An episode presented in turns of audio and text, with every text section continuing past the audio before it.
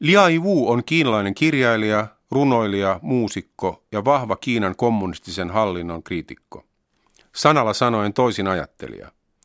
Hän on saanut länsimaissa useita tunnustuspalkintoja kirjallisista töistään. Kiinassa kaikki hänen kirjansa ovat kiellettyjen kirjojen listalla.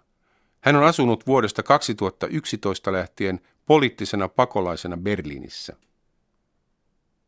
Vuonna 2013 ilmestyi englanniksi hänen teoksensa For a Song and a Hundred Songs, A Poet's Journey Through a Chinese Prison, eli yhden laulun ja sadan laulun tähden, runolian matka kiinalaisen vankilan läpi.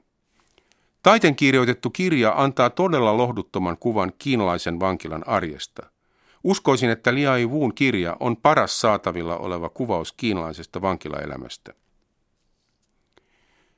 Omien sanojensa mukaan Liai Wu oli ennen Pekingin taivaallisen rauhan aukion verilöylyä epäpoliittinen bohemirunoilija, joka oli kiinnostunut pääosin avantgarde-runoudesta, viinasta ja naisista. Taivaallisen rauhan aukion tapahtumat kuitenkin muuttivat kaiken. Setsuanin maakunnan pääkaupungissa Chengtuussa vuonna 1958 syntynyt runoilija – asui tuolloin Fuulingin pikkukaupungissa synnyinmaakunnassaan Jangtsejoen varrella eräänlaisena paikallisena kuuluisuutena kulttuurialan riippumattomana monitoimiaktiivina. Hän oli jo saanut hieman nimeä runoilijana kansallisellakin tasolla. Liai Wu kuvaa taivaallisen rauhan aukion verilöylyn jälkeisiä tunnelmia Fuulingissa. Julkinen painajainen jatkui. Ensimmäisen viikon aikana verilöylyn jälkeen hallitus Pekingissä saattoi voimaan uutispimennyksen. Tavallisilla ihmisillä ei ollut mitään käsitystä siitä, kuinka paljon opiskelijoita ja Pekingin asukkaita ylipäänsä oli tapettu hallituksen joukkojen toimesta. Jotkut kuuntelivat uutisia lyhytaaltoasemilta ja saivat näin tietää totuuden BBCn ja Voice of American eli Amerikan äänen kautta. Ne siteerasivat lähetyksissään silminnäkijäkuvauksia, joissa kerrottiin verilöylyn uhrien määrän saattavan kohota jopa useisiin tuhansiin. Tosiasiassa me emme edelleenkään tiedä, miten monta ihmistä tapettiin Pekingin taivaallisen rauhan aukiolla neljäntenä päivänä kesäkuuta vuonna 1989. Kukaan ei tiedä, tai varmasti joku tietää, mutta ei kerro sitä meille. Toisin sanoen Kiinan kommunistinen puolue. Demokratiaa ja korruption vastaista toimintaa vaadittiin opiskelijoiden ja muiden kansalaisten toimesta muuallakin Kiinassa kuin vain Pekingissä. Mielenosoituksia ja kokoontumisia järjestettiin kaikkialla Kiinassa, erityisesti kaupungeissa, myös pienemmissä kaupungeissa. Tästä ilmiöstä puhutaan julkisuudessa yllättävän vähän – Mielenosoitukset eivät siis rajoittuneet Pekingin taivaallisen rauhan aukiolle, mutta se oli ainoa paikka, missä mielenosoitus tukahdutettiin aseellisesti väkivallalla, ihmisiä tappamalla. Liai Wu joutui vankilaan kirjoitettuaan runon nimeltä Verilöyly. Se oli tärkein syy. Hän kuvaa pitkässä runossaan rajuin ja ironisin äänenpainoon verilöylyä taivaallisen rauhan aukiolla. Runo on luotu live-tilanteessa Liai Wuun kotona – suoraan ääneen nauhalle lukemalla. Myöhemmin hän kirjoitti sen kirjalliseen muotoon. Runossa tuomitaan verilöyly barbaarisena tekona, jota ei voi millään ymmärtää. Seuraavassa otteita runosta verilöyly. Isänmaan nimeen. Teurastakaa perustuslaki. Kaatakaa perustuslaki. Teurastakaa oikeudenmukaisuus. Äitien nimeen. Kuristakaa lapset lasten nimeen raiskatkaa isät, vaimojen nimeen tappakaa aviomiehet, kaupunkilaisten nimeen räjäyttäkää kaupungit. Avatkaa tuli, tulta, vanhuksia kohti, lapsia kohti, naisia kohti, kohti opiskelijoita, työläisiä, opettajia. Avatkaa tuli kohti kulkukauppiaita. Avatkaa tuli räjäyttäkää kaikki taivaan tuuliin. Liai Wu istui vankilassa lähes neljä vuotta, vuosina 1990-1994, siis heti taivaallisen rauhan aukion verilöylyn jälkeen. Aluksi hän oli kolmisen kuukautta tutkintavankeudessa maaliskuusta 1990 lähtien. Sen jälkeen loppuajan kahdessa eri vankilassa. Kaikki vankilat sijaitsevat Chongqingin suurkaupungin alueella Keski-Kiinassa Yangtzejoen varrella. Liai Wuun kirjoittamissa vankilamuistelmissa huomiota kiinnittää ensisijassa väkivallan läsnäolo lähes joka käänteessä. Vartijat käyttivät julmaa ja sadistista väkivaltaa ja kidutusta pitääkseen vangit aisoissa. Monesti tuntuu siltä, että väkivallan käyttö olisi vartijoille melkein eräänlainen huvitteluväline. Vartijat käyttivät sähköpamppuja, joilla voidaan tainuttaa ja alistaa rotevinkin vanki alta aikayksikön. Sähköpamppua käytettiin myös Liai Wuuhun. Se on yksi hänen elämänsä kauheimpia kokemuksia. Ja sähköpamput ovat yleisessä käytössä kaikissa kiinalaisissa vankiloissa, myös työleireillä. Sähkövirta kohdistetaan usein pään alueelle, kuten Liai Wuun tapauksessa, rintakehään tai sukuelimiin tai peräaukkoon. Sähköpampun käytölle ei näemmä ole mitään rajoituksia. Toisaalta myös käsi- ja jalkaraudat voidaan kiristää niin tiukalle jopa viikkojen ajaksi, että veri ei enää pääse kiertämään kunnolla käsissä ja jaloissa. Kädet ja jalat turpoavat ja niihin tulleet haavaumat alkavat tulehtua ja erittää mätää. Lääkärin vastaanotolle ei päästetä ennen kuin tilanne on jo lähes hengenvaarallinen. Ylimääräiseksi rangaistukseksi vanki voidaan myös eristää muista ahtaaseen eristysselliin. Häntä voidaan myös tarvittaessa pitää päiväkausia nälässä. Keinot ovat monet. Sadistiselle vanginvartijalle tällaiset vankilakäytännöt ovat varmasti kuin toiveiden täyttymä. Liai Wu kuvaa kirjassaan elävästi myös tällaisia sadistityyppejä. Toisenlaisiakin vartioita on onneksi olemassa, heistäkin on kuvauksia kirjassa. Liai Wu kertoo seuraavasti eräästä vankilan kuulustelijasta. Kuulustelija oli sukunimeltään Wen. Hänen ulkoinen oppineen imagonsa peitti alleen häijyn ja ilkeän luonteen. Hän saattaisi luultavasti tappaa ihmisen hymynkare huulillaan. Aivan samoin kuin Adolf Hitleria palvelleet aristokraattisen taustan omaavat upseerit. Hehän liikuttuivat kyyneliin kuunnellessaan Chopinin tai Mozartin musiikkia, mutta heillä ei ollut oman tunnon häivääkään, kun he teloittivat juutalaisia kaasukammioissaan.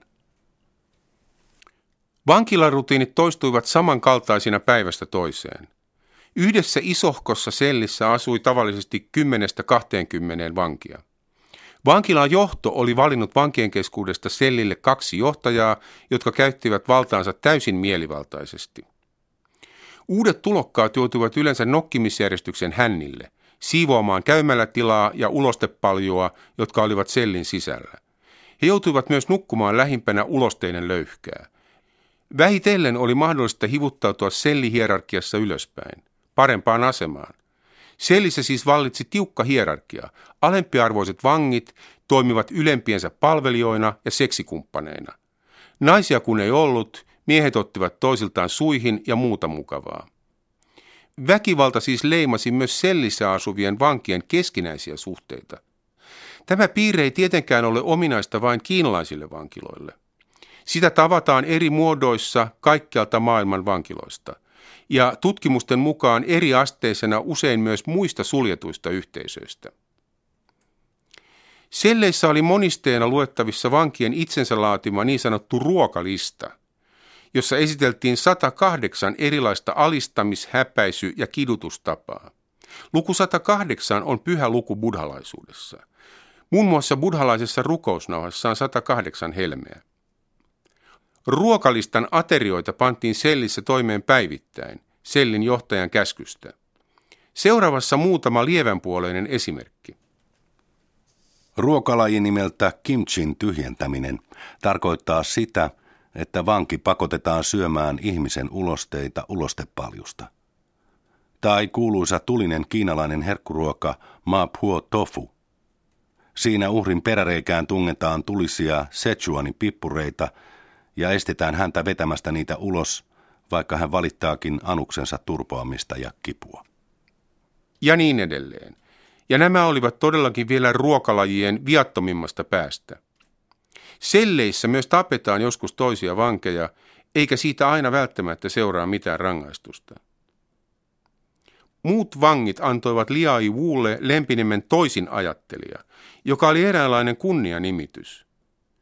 Vankien taustat vaihtelivat suuresti. Samassa sellissä saattoi asua kuolemaan tuomittuja murhamiehiä, korruptiosta tuomion saaneita puolueen alempia virkamiehiä, huijaritaidekauppiaita, varkaita, raiskaajia ja toisinajattelijoita, jotka usein olivat koulutettua väkeä.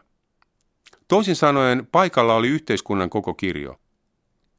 Taitavana kirjoittajana ja runoilijana Liai Wu tekee vankitovereistaan hienoja kirjallisia muotokuvia, joilla on kaunokirjallisiakin ansioita. Vangit saattoivat joskus perustaa selleihin teatteri- tai lauluryhmiä, jos paikalla oli alan ammattilaisia, jotka kykenivät organisoimaan tällaista toimintaa. Vankilaikansa loppupuolella Liai Wu sai opetusta bambuhuilun soitossa vanhalta buddhalaiselta munkilta, joka oli viettänyt vankilassa jo vuosikausia. Tällaiset kulttuuriharrastukset eivät kuitenkaan olleet kovin yleisiä. Kaksi viimeistä vankilavuottaan Liai Wu vietti vankilassa, jossa hän saattoi elää hieman vapaammin. Harrastaa siis lukemista ja bambuhuilun soittoa ja käydä järkeviä keskusteluja joidenkin vankitoveriensa kanssa. Hän sai tietysti tavata myös perhettään, ystävien ja sukulaisiaan säännöllisin väliajoin, kun he kävivät vierailulla vankilassa. Vuoden 2013 marraskuussa Kiinan korkein oikeus antoi päätöksen, jonka mukaan kiinalaisten viranomaisten, siis muun muassa poliisien ja muiden kuulustelijoiden, on lopetettava pidätettyjen kidutus tunnustuksen saamiseksi.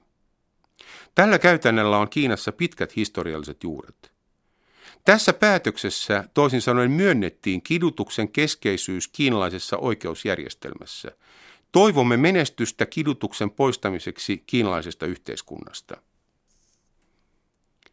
Samoin viime vuonna Kiinan oikeusviranomaiset ilmoittivat lopettavansa epävirallisen rangaistusmuodon, jota sanotaan uudelleen kasvatukseksi työnteon avulla, eli Lao Tung Xiaoyang.